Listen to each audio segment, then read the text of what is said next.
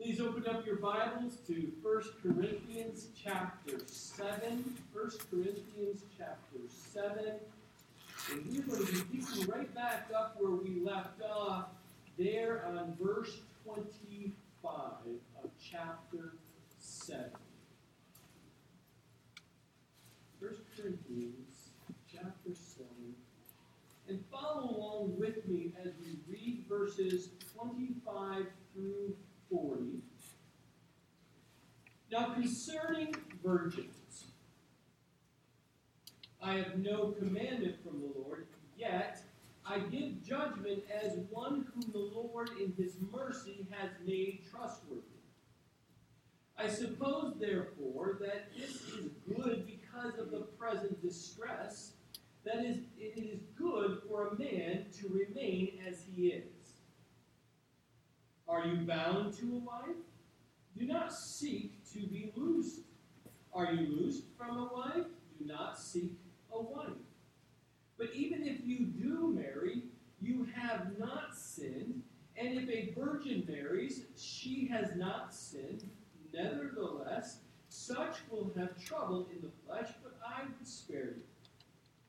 But this I say, brethren, the time is short. So that from now on, even those who have the wives should be as though they, they had them. Those who weep as though they do, did not weep. Those who rejoice as though they did not rejoice. Those who buy as though they did not possess. And those who use this world as not misusing it, for the form of this world is passing away. But I want you to be without care. He who is unmarried cares for the things of the Lord, how he may please the Lord. But he who is married cares about the things of the world, how he may please his wife. There is a difference between a wife and a virgin. The unmarried woman cares about the things of the Lord, that she may be holy both in body and in spirit. But she who is married carries about the things of the world, how she may please her husband. And this I say for your own profit, not that I may put a leash on you, but that but for what is proper, and that you may serve the Lord without distraction. But if any man thinks he is behaving improperly toward his virgin, if she is past the flower of youth, and thus it must be, let him do what he wishes. He does not sin, let them marry. Nevertheless, he who stands steadfast his heart, having no necessity, but has power over his own will, and has so determined in his heart that he will keep his virgin, does well. So then, he who gives her in marriage does well, but he who does not give her in marriage does better. A wife is bound by law as long as her husband lives. But if her husband dies, she is at liberty to be married to whom she wishes, only in the Lord. But she is happier if she remains as she is according to my judgment, and I think I also have the Spirit of God. So as we take a look at uh, the scripture today, we we will see Paul answers another couple of questions that they, the Corinthian Christians had for him in the letter that they wrote to him, and he is now addressing those questions, and here's the answers. As you know, this whole chapter 7 is all about the principles of marriage and things around marriage. We saw in the very first part of this chapter, verses 1 through 9, it was about marriages, and those they started going and thinking it was better to be celibate uh, while you were married. And Paul addressed and said, "Oh, that's no kuka. You should not be practicing celibacy while you're married. That is not how it works. If only time you do do that is for a very short time, for a short period, while you're fasting and praying for something and for some reason, yes, you pre-arrange agreement between the two. You're saying we're going to not have a sexual relationship during or intimacy during this period of time of fasting and praying. That is agreed upon. And both the husband and wife agrees that yes, we're going to abstain for whatever reason. It could be for a physical reason, it could be for spiritual reason, but you're going to abstain. But you're not to do that abstain forever because that is, and you don't do it like one one spouse says, "Oh, I'm going to," we're not and the other one doesn't is not in agreement. That is not supposed to happen. Then we saw in verses 10 through 24, we saw divorce and what God allows for divorce. God doesn't says it's no good for divorce. It's not to happen. It's not. It's not what His will is. But there is a circumstances that can happen, and that is one, your husband or wife dies. Two, which we see today, right? And two, that person uh, is a non-believer and takes off on the believer, leaves a believer and, and abandons, and the believer is going to let that non-believer go. Do not try to, to converse them to come back. Let him go. But third, if one of them in the in the marriage has a uh, adultery and commits a sexual relationship with another person, that is another grounds that uh, God allows for uh, someone whose heart is, becomes hardened because that is so wounded, is so scarred by that uh, unfaithfulness by the other spouse that it's allowed for them to, if the Lord directs, and as they seek the Lord after counseling, could uh, seek divorce. And then we saw here today, we're going to take two parts singleness, the unmarried, verses 25 through 38, and then we're going to talk about remarriage, verses 39 and 40. So here we see Paul starts off in verse 25. Here it says, Now concerning virgins. So now he's taking another subject those who are single, those who've never been married. This is who I'm speaking to. And he says, I have no commandment from the Lord. There's nothing speaking to in the scriptures directly from the Lord that says how this is to work out. But I have judgment. I have wisdom from God. I am trustworthy by His mercy. The Lord has shown me that I'm going to depart to you, understanding of how and how to deal with as a virgin when it comes to uh, being married or staying single and how God sees these things. So he starts off dealing with the unmarried, who refers to the virgin. That, you know, could technically maybe someone who uh, may not be a virgin, but the key thing is here is that regardless, within a Christian home, those who are single need to stay celibate. Period. Those who are virgins who have never been with a man or been with a woman before are to stay a virgin until you're married. Period. There is no other gray area or justification in God's eyes that you should do anything outside that because it's His will, it's His perfect will that is what brings blessing to an individual who stays uh, single and pure during that stage or that status of life. So it stands right out front that right in verse 26, I suppose therefore it is good because of the present distress, that it is good for a man to remain as he is. So we're going to see three reasons. God is going to reveal to us three reasons why you should stay single or stay in the status that you find yourself. And the very first one he gives us of why you would, if you're single today, why you should stay single. Because it's good. It's, it's, it's not bad. It's, in today's world, it's like you're single and how old are you? You're you're already 20 and you're not married. You don't have you haven't dated and you haven't been around. That's the world because the world says, of course, your flesh needs to be fulfilled. Just find anybody who will. But that's not how it works according to God. Then when you get to 25 as a, uh, as a man, typically, oh, I can understand, you're 25, you're still young. But for a woman, sometimes 25 is like, oh, you should be really getting close to figuring who you're going to get to marry.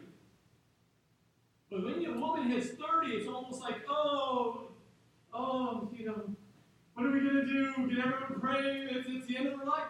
It's, it's crazy how society thinks today. But if you look at the scriptures, being single is good. It's, it, it's, it's good because of what? The first reason? The present distress. It appears during this time. It, it, Paul's saying, man, you're single, you should stay single because of the distress, because of the things that are happening in society, the persecution that's going on. It is best that you stay single because you're going to need to be, remain single because of the flexibility and potentially of how God is going to use you in this time of distress. In, in Corinth, there was a lot of distress going on, and there's some advantages being single. Now, some people say, well, what are the advantages of being single in time of distress? Well, we can easily imagine you're in a time of distress. It's not hard for us today because we can clearly see it taking place in our brothers and sisters around the world. You can see a man sitting on TV today being beheaded. If he is single, will that affect a wife and children? No. It will affect, yes, mom and dad and relatives, yes, but he does not have to worry about being standing fast in his faith for what he stands for, and he's not ashamed of the gospel. He's willing to proclaim Jesus Christ as his Savior. Overseas, they'll cut your head off. Well, in these times, during this time, it was obviously distress around those who were faithfully following Jesus. And to be a single man, it was better to be stay single so it doesn't have an impact on a wife and children. Imagine if you're a man and you have a wife and children, and these barbarians come to you and say, I'm going to cut your head off. I love Jesus. Do what you need to do. I'm going to be in the presence of the Lord when you do it. No more pain, no more, no more crying. I'm going to be fine. But if you have a wife and children, these barbarians typically will not touch you. They'll usually go for the wife and the children. Think of how much husbands and fathers that would cut you to the core to watch them brutally hurt your wife and children. See the difference of being single and then having the responsibility of protecting wife and children and your I, I Lord, really, I hope it never happens or affects you. You know, I, I can't imagine. Other than the Lord would bring us through it and somehow will actually protect us and bring us through. But there is an advantage of being single, Paul is saying. In time of distress, stay single, don't do it. But it's also keep in perspective, even during time of distress, don't get in your head that says, "Oh, I'm going to leave my wife and my children because it would be better if I, you know, leave them and go do what I need to do for the Lord." But no, he's not saying abandon your wife and children now because of the distress that's going on in society. He wasn't saying that to them. He was just saying, if you're single, remain, man. Remain as you are single. Because it'd be better. And in verse 26, are you bound to a wife? Do not seek to lose, be loosened. Are you loosened from a wife? Do not seek a wife. I always encourage men. You sometimes when I read and I share this this uh, scripture with the single men, guys, don't go seeking after a wife. You don't have to seek after a wife. Just just be obedient to what God's called you to do today. Work hard, Take care, serve the Lord, be flexible. You are flexible. You have no other responsibilities besides work and serving the Lord. Be flexible. Don't seek after a wife because if you will seek after and constantly looking and prowling around, you're going to be very discontent. Just be focused on serving the Lord. He will bring your attention to a wife if he wants to add a wife to your life. Just be patient. Just stay focused on. Don't seek after. That's what Paul's saying here. You're, you're not bound. Don't be loosened. Don't go looking for ways to get out of the marriage here. He's kind of laying out that same principle we talked about in verses uh, 17 through 24. But also, don't, if you're single, don't strive to find a wife. Stay focused on serving Stay focused on what He's called you and then he said in verse 28, But even if you do marry, you have not sinned. It's not. See, the problem the Corinthian church, the Corinthian Christians were having is that they felt it was somehow more spiritual and you're more holy if you were single and celibate. Like it was like, oh, you've given in, man. Why did you get married? Like you're giving in to something. You, know, you should have stayed strong. No. If God puts on your heart and He brought a, a, a uh, that woman or that man into your life, and it's good and it's right and it's of God, you should remarry. It's not a sin. And those who are virgins, marry. It's not a sin that they marry. Nevertheless, such will have trouble, though, in the flesh. But I will spare you. So he's basically saying, I'm trying to tell you, if you can remain single, God has given you the ability, the gift of singleness, as we talked about in the very beginning of uh, uh, chapter 7, then stay single. It's good, it's right, because once you get married, there are some challenges when it comes to marriage. There's going to be trouble in the flesh, he says here. Well, what does he mean by that? Well, you have to understand marriage is about two individual, two imperfect people coming together, living together, struggling through the changes of life. Blue, what the male speaks blue and hears blue and sees blue, everything's blue. Well, the women is all about pink. Everything they hear and see and speak is pink. Blue and pink sometimes do not bring clarity. And so what happens is there's going to be trouble in the flesh. The flesh is going to rear up when things are not clear and what she meant by that. Or the hidden messages we all, as men, always think they have. Women have hidden messages. What did she really mean by that? And women are like, what is he thinking? And where is he coming from? You know, he just, because men dream. You know, one minute we're saying, oh, I'm not sure, you know, woman, I'm not sure what's going to happen next. And the next minute in the conversation is like, we're going to buy this and we're going to go here and we're going to do this. And, and the women, we just be patient with them. We dream. That's how God works in our life. We dream things. Just let us go and just do what a good woman does. Smile, and encourage us, and yes, we'll pray about that, and let's pray about, you know, it's okay. It really is. We'll work through those things. God usually brings us around.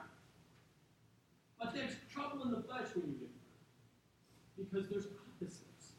God's bringing us together. He's knitting us together. It's like a, a, a, two different yarns, and they just need to be knitted together. And once that is, afghan is created, that blanket is created by God, a oneness, it brings tremendous warmth, comfort, and security in the lives of those two. When you do Paul is never implying that being married or single is more spiritual than the other state. When in God's will, you're exactly where you need to be spiritually. Now he goes on in verse 29, he gives us the second reason why you want to urges the people here in Corinth to stay single. He warns them here, but this I say, brethren, the time is short. So that from now on, even those who have wives should be as though they had what? None. Ooh, what does that mean? That, well, let me tell you right up front, men, that if you're married, do not act like she's not present. And don't act like you don't have to talk to her or to have um, conference together about and discuss things through. Like, oh, I don't even know you're there. Well, I'm just going to do whatever I want to do and spend the money however I want, go out. That's not what he's saying. What he's saying here is that a time is short. Paul's it just it is just making sure they understand that the things of this world are drawing close.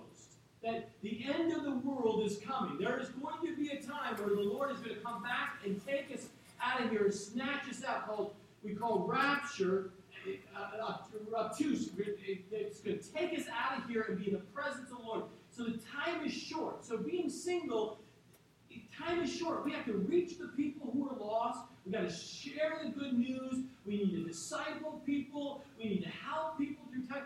Time is short. So it's a good reason, second good reason why you should stay single, because it remains flexible and you can go and come and wherever the Lord is directing you, you don't have to. What do you think? Woman, you think, going to the remote jungles in Africa is what we, we should be doing with 10 kids? You know, guys sometimes would think crazy things like that. Now, if you're single, you can go to the remote jungles of Africa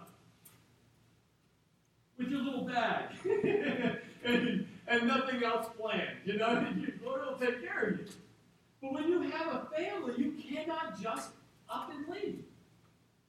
But he also says here in verse 29 you cannot be so consumed by family where you're not then doing what God's going to call you to do. Yes, time is short. Jesus told us in Matthew 24 44, therefore, you also be ready, for the Son of Man is coming at an hour you do not expect. So he's basically giving two principles to the people and for you and I today. One, Jesus is coming back. And two, you must have a principle and mindset that to keep a loose touch on this world because it's temporary. Don't grab a hold of this world like it's going to always be there. Like it's, it's like you have, you're never going to, like some people in the world today, oh, I'm never going to die. You know, they don't even think about it. They don't want to think about it because they got too many places and their bucket's too full that they haven't even started working on their bucket list. So they start grabbing a hold of these things of this world. Versus the time is short. Don't be trying to get your perfect world in place and, and everything in order and all these other make sure you have a philosophy of life that says, ah, this is it's about eternity, not about a temporal world. It's about eternity of heaven, not a temporal world. That is what your perspective needs to stay focused on. Filter everything like that. You get wrapped up in the world, then you become very temporal. And you are going to see why that doesn't work. Now, not only three reasons why you should stay single, Paul also touches on three potential pitfalls or three obstacles that could keep us from investing into eternity keeping us our minds on this world versus thinking heavenly. And he gives us our very first one here as the first potential uh, pitfall in the areas of relationships. He says here at the very end of verse 29 that even those who have wives should as though they have none. And see what happens is Paul is not encouraging a neglect in the family, but he's basically saying to you and I that you need to keep the family in perspective of making sure you keep God and eternal focus first in regards to how you work within and manage and to lead your family. I'll give you a perspective. It's very common that I hear. I'll go to the single person. They'll come to me and they're on fire for the Lord. Oh, my God is going to send me to the, to the mission field. Praise the Lord. Where are you going to go? I don't know yet, but I know I'm going to the mission field. Next, next Sunday comes. Here he comes in. How's it going? How's the progress going to mission field? Oh, I'm not going to mission field. I'm going to go over to Europe. Oh, really? You're going to Europe? Yeah, I'm going to travel Europe. For the Lord?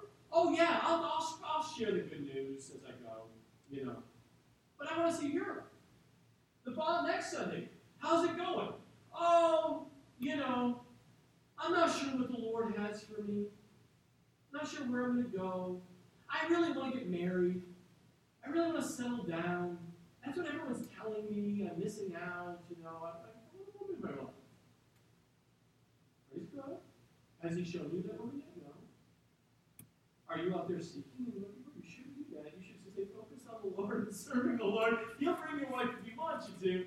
Oh no, no, I'm out there. I've got my buddies looking for me, and everybody my mom especially looking for me. My grandmother's looking for me. My great grandmother was looking for me. Everyone was looking for me. The next Sunday he comes in, what happens? I found a woman. So, are you going to go to the mission field with her? Oh, I don't know. Are you going to go to Europe with her and spread the gospel? No, I don't know.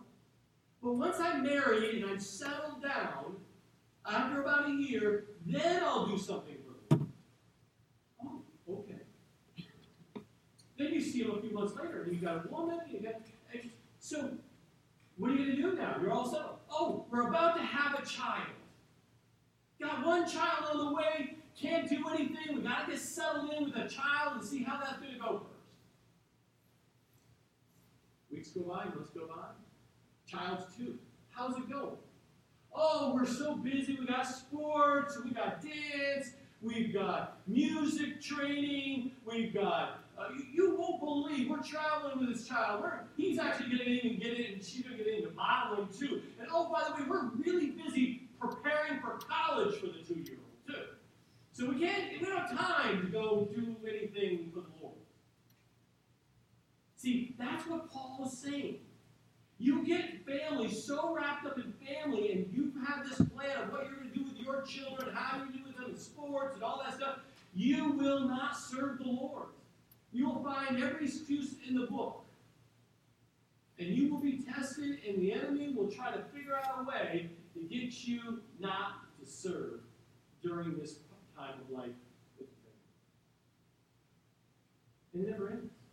I can picture two people in my mind who said that said the whole time I've known them. And even after the kids are grown up, I ask them, what are you doing for the Well, we're older now. It's kind of easy to start over. You know, we got the house. We got. Again, you, you, got to stay focused and keep what God has put in your heart and make sure you follow through and be obedient with God is calling you to do if He's called you, whatever state you are, single, married, kids, without kids, cheaper by the dozen or none, He'll provide for you and He'll guide you. Do you trust Him? Joshua 24 15 was our verse for our family because our family was tested as well. Getting saved, that was mind boggling changed life. Then we started serving in the children's ministry. I was willing to be a helper in the children's ministry. That's as far as I was willing to go. But God had bigger plans for me, and the, I didn't know that. But I was okay, because my wife told me, You're going to come help me in the children's ministry. You're going to help these kids come. Okay, wife, okay, here we go. But that's from the Lord, right? Um, but then we got put on a call but we were challenged.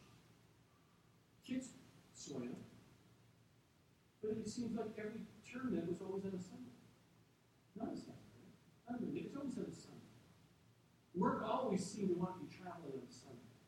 This, this, that always seemed to pull you away because you're so busy, then I have any damn rest. I can't really go to church. But here's the point. We came with Joshua 24, 15. I don't read the whole the whole part, but it's the end part that is really key for us in our scripture that held us focused on eternal perspective and kept everything in balance. He says, and if it seems evil to you to serve the Lord, choose for yourself this day whom you will serve. Whether the gods, small g, which your fathers served that were on the other side of the river in the old life, or the gods of the Amorites, and whose land you dwell in now. But here's the key part of the verse. But as for me and my house, we serve. And we plastered that everywhere because we wanted a, an eternity perspective at all times when the struggles of this world and our flesh starts pulling us and trying us to go do our bucket list all the time we said, Lord, we're going to stay focused on you. We're going to seek you first. Seek first the kingdom of God, mom and dad. Seek him first. Watch then everything else fall into place, it says, doesn't it? But, but seek first the kingdom of God and his righteousness. All these other things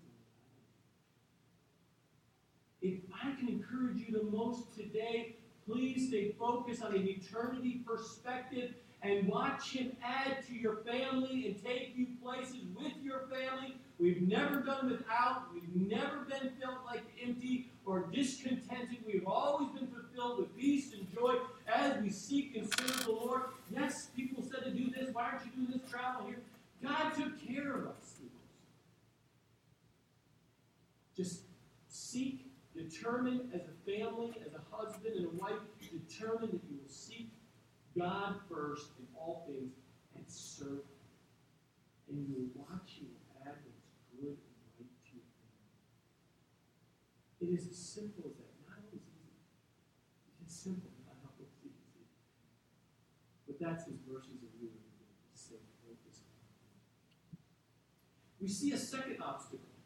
In verse 30, the second obstacle that could keep you and I from keeping an eternity perspective is our area of emotions. Not only area of relationships, but areas of emotions. He says in verse 30, those who weep as though they do not weep, those who rejoice as though they did not rejoice, and those who buy as though they do not possess. And those who use this world as not misusing it, for the form of this world is passing away. See, the time is short. That time is short attitude. Oh, time is short. We really need to be about the Father's business. We really need to stay focused. What are we doing and how are we spending our money? How we spend our time? How, how do we do that? But sometimes this obstacle of emotion can, can really pull us in and in, in the, the turmoil. Can you imagine in Corinth the distress and the turmoil and the persecution because they're Christians, the followers of Jesus, the, the, the, those, those individuals who follow the way? They're persecuting you. They're losing their jobs. Their lives are being threatened. And division among relationships you've had, especially among with even within families. How that can bring a depression or an oppression, or sometimes this, this, this, this cloud of darkness can come over you because of the, the things that are happening in your life.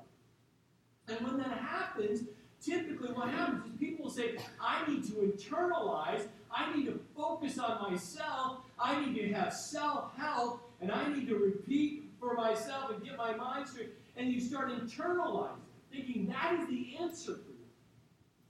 But let me reassure you, all these help self-help books out there that are a plethora has not helped people. Matter of fact, it causes more problems. You've heard me say this so many times. The more you think about yourself, the more miserable you will become. But if you will focus on the Lord, and then you will then focus on others, being others focused, you will find that God is going to lift you up out of your self and put it on to what He wants you to do, and then He works through your life, empowering you, and you will watch you come out of that depression. Because if you spend so much time analyzing yourself of why you're depressed or why you don't think you're you're feeling that real jiggy here, then you're going to find yourself staying in that state because you keep focusing on that state. That's why I believe by the scripture is so clear. If you have an addiction, it is not about focusing on the addiction. And yes, celebrate recovery. I've got that. But celebrate Jesus and celebrate helping another. Get your eyes off yourself and your past and the things that you, the very dark place you've been before, and move on. Because God is not focused on your, He's, He's forgiven your sins. He has put them aside. He's tossed them to the far west, to the east, north, south. He is nowhere to be seen. Why do you spend more time every day meditating on those paths, mistakes? But focusing on what God has for you in the future. And that is by faith, because He doesn't always give you only one step at a time. One step in front of you. Soon you'll be in God's presence, will you not? So that's why it's the secret is the secret sauce here is not getting wrapped up in emotions, not getting wrapped up into the and even the highs. I know some people. One moment, one Sunday, they're, they're just forlorn and they're depressed looking, and you can, you can see their eyes, their heads down. And the next day, they're swinging off the chandeliers if we have it. Because the emotions are so high and so low. Because they're getting wrapped up in emotion and not having a steady rock that they stand on. And that's where you get steadiness is when you focus on the Lord. He's our rock that we stand on, not the quicksand of this emotions of this world.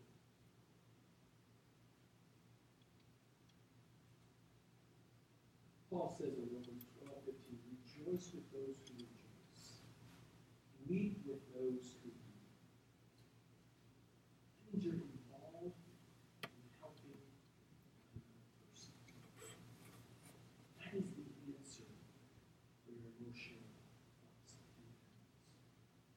And finally, Paul even names a third obstacle, and that is focused around to keep you from eternity or kingdoms, God's kingdom is all around possessions. He who is caught up in building up your wealth, your investment portfolio, your positions, your, your passion for possessions, for big ticket items. I need a house. I need this car brand. I need to be able to travel and do this and have this and do that. And you get caught up in as your self identity.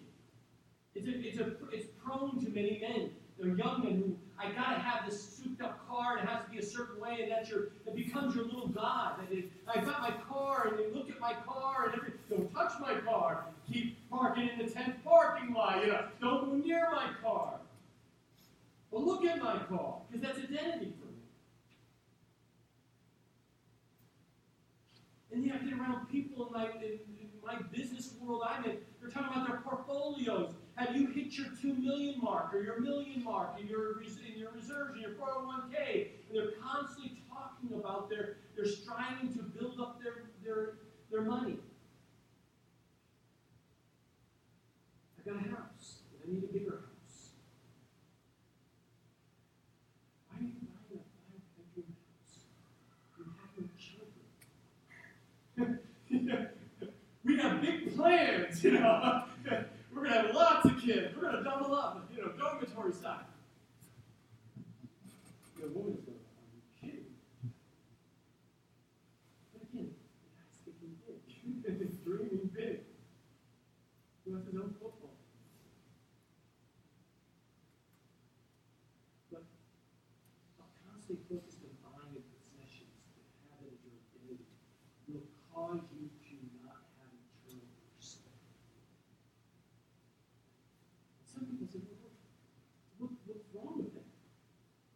There's nothing wrong with being a good steward of what God has blessed you. Because if you're faithful in small things, He's faithful in what?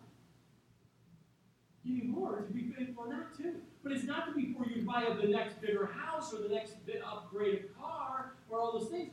That could be, but that's not where you start. Because if you put an eternal perspective in serving the Lord, you're going to find that you're going to His increase is for His kingdom, not for your kingdom. That's why I believe God gives us the commandment of tithes, gifts, and offerings. He gives that commandment we're to tithe. Why? Because He knows how self focused we can be, how we can want more.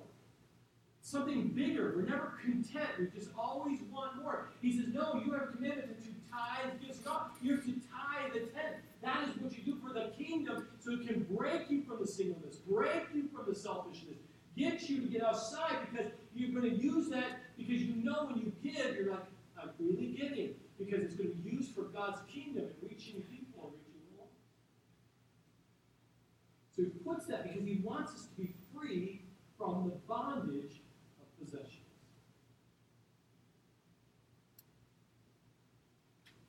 And then Paul ends in verse 31 says, For the form of this world is passing or is it saying don't It doesn't say don't focus on your emotions, bury those emotions. He's not saying that. He said not, he didn't say that you should sell everything and don't have anything and live on the street. He's not saying that.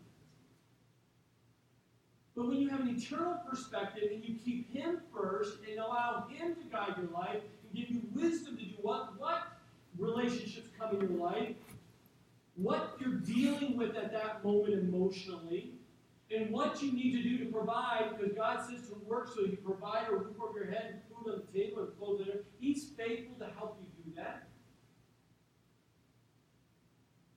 But He says to always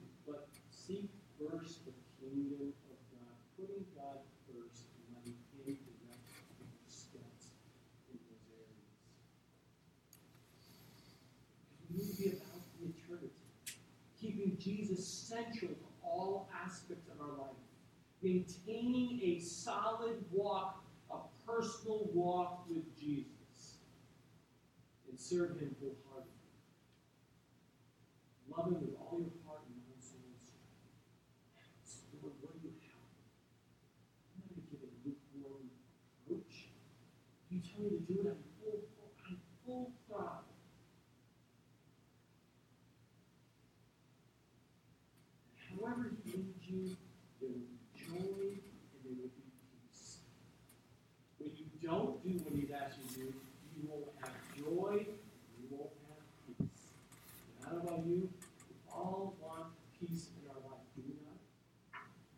do we not? You want the answer of having peace and having a sense of joy in your life with even with the turmoil that's all around you. The kids are going crazy and, and blues and, and sickness and, and everything going on. You still want joy, ladies?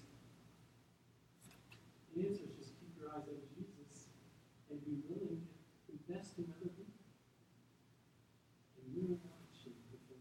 Verse 30, 32 says, But I want you to be without care. He unmarried cares for the things of the Lord, how he may please the Lord. So we see a third reason here, starting in verse 32, of why, um, the third reason of un, why you should stay single. And it's good to be single. Why? Because I, he doesn't want, he says here, without cares. So because if you're unmarried, the cares of this, uh, the only thing to be focused on is the cares of what God wants you to do. You're just, it's just you and the Lord. And all you focus on, God, what, is, what pleases you today? What do you need for me to do today? I am so flexible in my schedule. Just direct my life because I want to please you. That's all I, I just really want to do. But verse 33, but if he who is married cares about the things of the world, how he may please his wife. Because if a guy is married, he can't just wake up and say, Lord, it's just me and you. Where do you want to go? He has to say, Lord, what do you have for me today? And what does my wife need? How do I how do I take care of my wife? How do I please her? How is that going to put some responsibilities to the children? How am I going to protect them? What do I need to provide for them? I need to provide. I can live in a you know in a in, in my car, but I can't ask my wife, my children live in the car. So you have things of this world you have to care for. You can't just be singly focused on what the Lord wants. You have to be paying attention to what God wants you to do in regards to pleasing your wife. And verse then, did you notice that? You're supposed to please your wife. that's that's a ministry that God's called you to do when you're married. You notice. That means you need to know thy wife. So study her. Study her really well. I love asking you guys sometimes, what's your favorite? What's your favorite food to do? What's your favorite food? Study. Read. Very, very simple. Not always easy. I have that. It's, it's not something. Uh, 34. There is a difference between a wife and a virgin. The unmarried woman cares about the things of the Lord that she may be holy both in body and in spirit. But she who is married cares about the things of the world, how she may please her husband. Women, your ministry is what? You're to learn your husbands. Know your husbands so you can what? Please your husbands. Yes, you must. It didn't say please your children. Does it say that? Hello? Are you with me? around. It's not about pleasing your children, it's about pleasing your husband. Do not get that out of whack. And then he says in verse 39, and this I say for your own profit, men and women. Brothers and sisters, it's for your profit. You're going to benefit if you do it God's way. There's blessings that are going to come doing it God's way, he says. There's profit. Not that I may put a leash on you. He's not saying, I'm not putting some restraint on you and guiding you like some animal. No, no, no, no, no. This is going to profit you. This is freedom by doing what God has called you to do this. This is not a you know, single. It's okay. It's freedom to do to live like this. But for what is proper, that you may serve the Lord without distraction. So there's that third reason why you can remain single. So it doesn't distract you from what God has you to do. There's no distraction. You may distract yourself, but you can't blame it on the woman. Adam blamed the woman. You can't blame the woman if you're not married. You don't have children, you can't blame Oh, I would serve the Lord didn't have children to Well, so get out of You would have given me a woman who really would have gone to Africa into the deep jungles if she was. Blame the woman. I know, so get out of. Repent. Because that's not what forgiveness is. We try, not gonna do it. And then there he finishes, closing up here. He says uh, in verse 36, But if, a man, any man thinks he is behaving improperly toward his virgin, and sh- if she is past the flower of youth, she's getting older, she's older, married, in the married age there, and this it must be, let him do what he wishes. He does not sin, let them marry. Nevertheless, he who stands steadfast in his heart, having no necessity, but has power within his will, and has so determined in his heart that he will keep his virgin, does well. So then, he who gives her in marriage does well, but he who does not give her in marriage does better. Here in verses 36 through 38, he's speaking about during this time where the fathers had the, the say in pre-arranged marriages. So Paul is speaking to the dads here, says, okay, you've got a you've got a you got a young lady, no longer in the, a baby, in the youth time here, past the youth and the flower baby, she can get married here. When it comes to making a decision, does she get married or does she stay single? Now, as a father of two daughters, I would love to have that arranged marriage still happening today, to be honest with you. But I've been reassured that I'm not going to. I have a say, but I don't have the full say. But I can understand why you have pre-marriage arrangements. But here Paul is saying, you have a young lady who can It's it's better if she's God's called her and gifted her to be single. It's, you do not force her to get married. Or you do not force her not to be married. Let the Lord work what he has planned for your daughter. It's his daughter, is it not? So many times we think our children, we get possessive. They're my children. No one has a say in my children and what they're going to do or not. Let me remind you, my brothers and sisters, moms and dads, they're his children. He only temporarily gives them to you to raise them up according to the ways of the Lord. Then they get married, or they stay single. Either way, it's okay. God has a plan for their life. Do not put unnecessary things, which is not. I, I'm guilty of it, right? Single daughter, praying for a godly husband. I should be seeking, Lord, do you want her to be married first? Versus automatically telling she's going to have to be married with a godly husband. You know what I'm saying? Gotta have keep it in perspective. Even though I have to. And then that scripture spoke to me this week. Going, Corey, keep it in perspective. I've got a plan for your daughter. It's good. And if she, if I expected her to be single, then what at the very end of that verse does better. Good. Then he continues on here takes the last part, and that is the remarriage. Finish here. Says, A wife is bound by law as long as her husband lives. But if her husband dies, she is at liberty to be married to whom she wishes. But catch the last part of that verse. Only in the Lord. She cannot just marry anyone. She has to marry a godly man. He has to marry a godly woman. And not only them saying that they are a Christian, but that God is leading and brought him to her. That he brought her to him. That God is arranging that. Not because you guys you were out there and you're you're you're Lord, Lord took your wife early in your in your, your 50s or 60s and you think you're you're going to die because you don't have a woman around you. Let me reassure you, God is your all in all.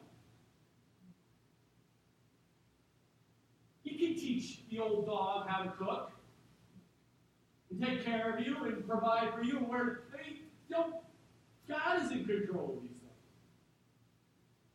Seek Him first before you automatically start out there hunting for another 50, 60 year old who can come take care of you.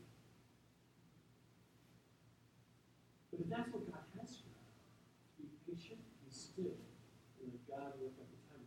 And she or he is godly and God directed. And you will then have another blessing, another marriage. But make sure it keeps in perspective only in the Lord. The Lord does it. It arranges it. Verse 40, but she is happier if she remains as she is a widow. She'd be happier if she just stays a widow. According to my judgment, Paul's judgment, Paul's Paul's perspective, I think I also have the Spirit.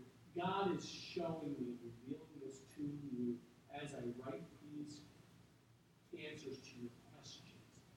The Spirit is moving, and I know this is true tonight. You can live by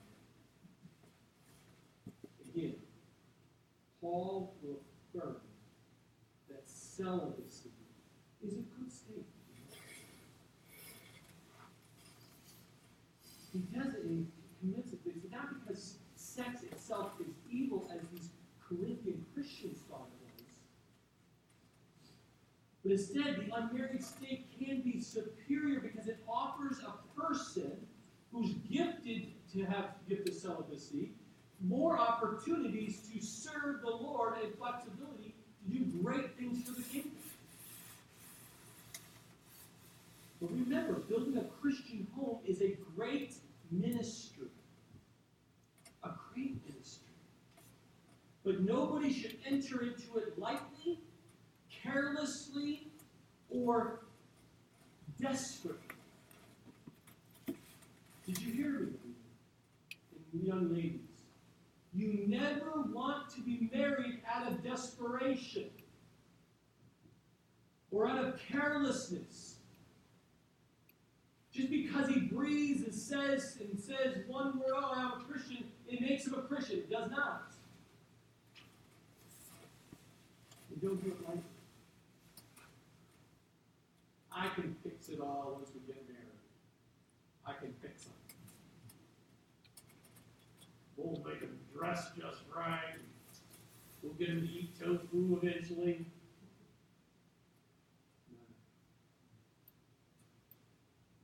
But also remember, being a Christian single is a great ministry. To serve the Lord with spontaneity, without distraction. Because a single married, a single person can literally say, I am married to you. Are my husband, you're my love, you're my best friend, and I'm going to dance with you and you alone unless you ask someone else to cut in, but it'll be you that says, I'm going to let the young man cut in and you can get married. But until that point, I'm married to you, devoted to you, focused on you, pure. Whether you're single or married, widowed or divorced, be content wherever God has you. Be content.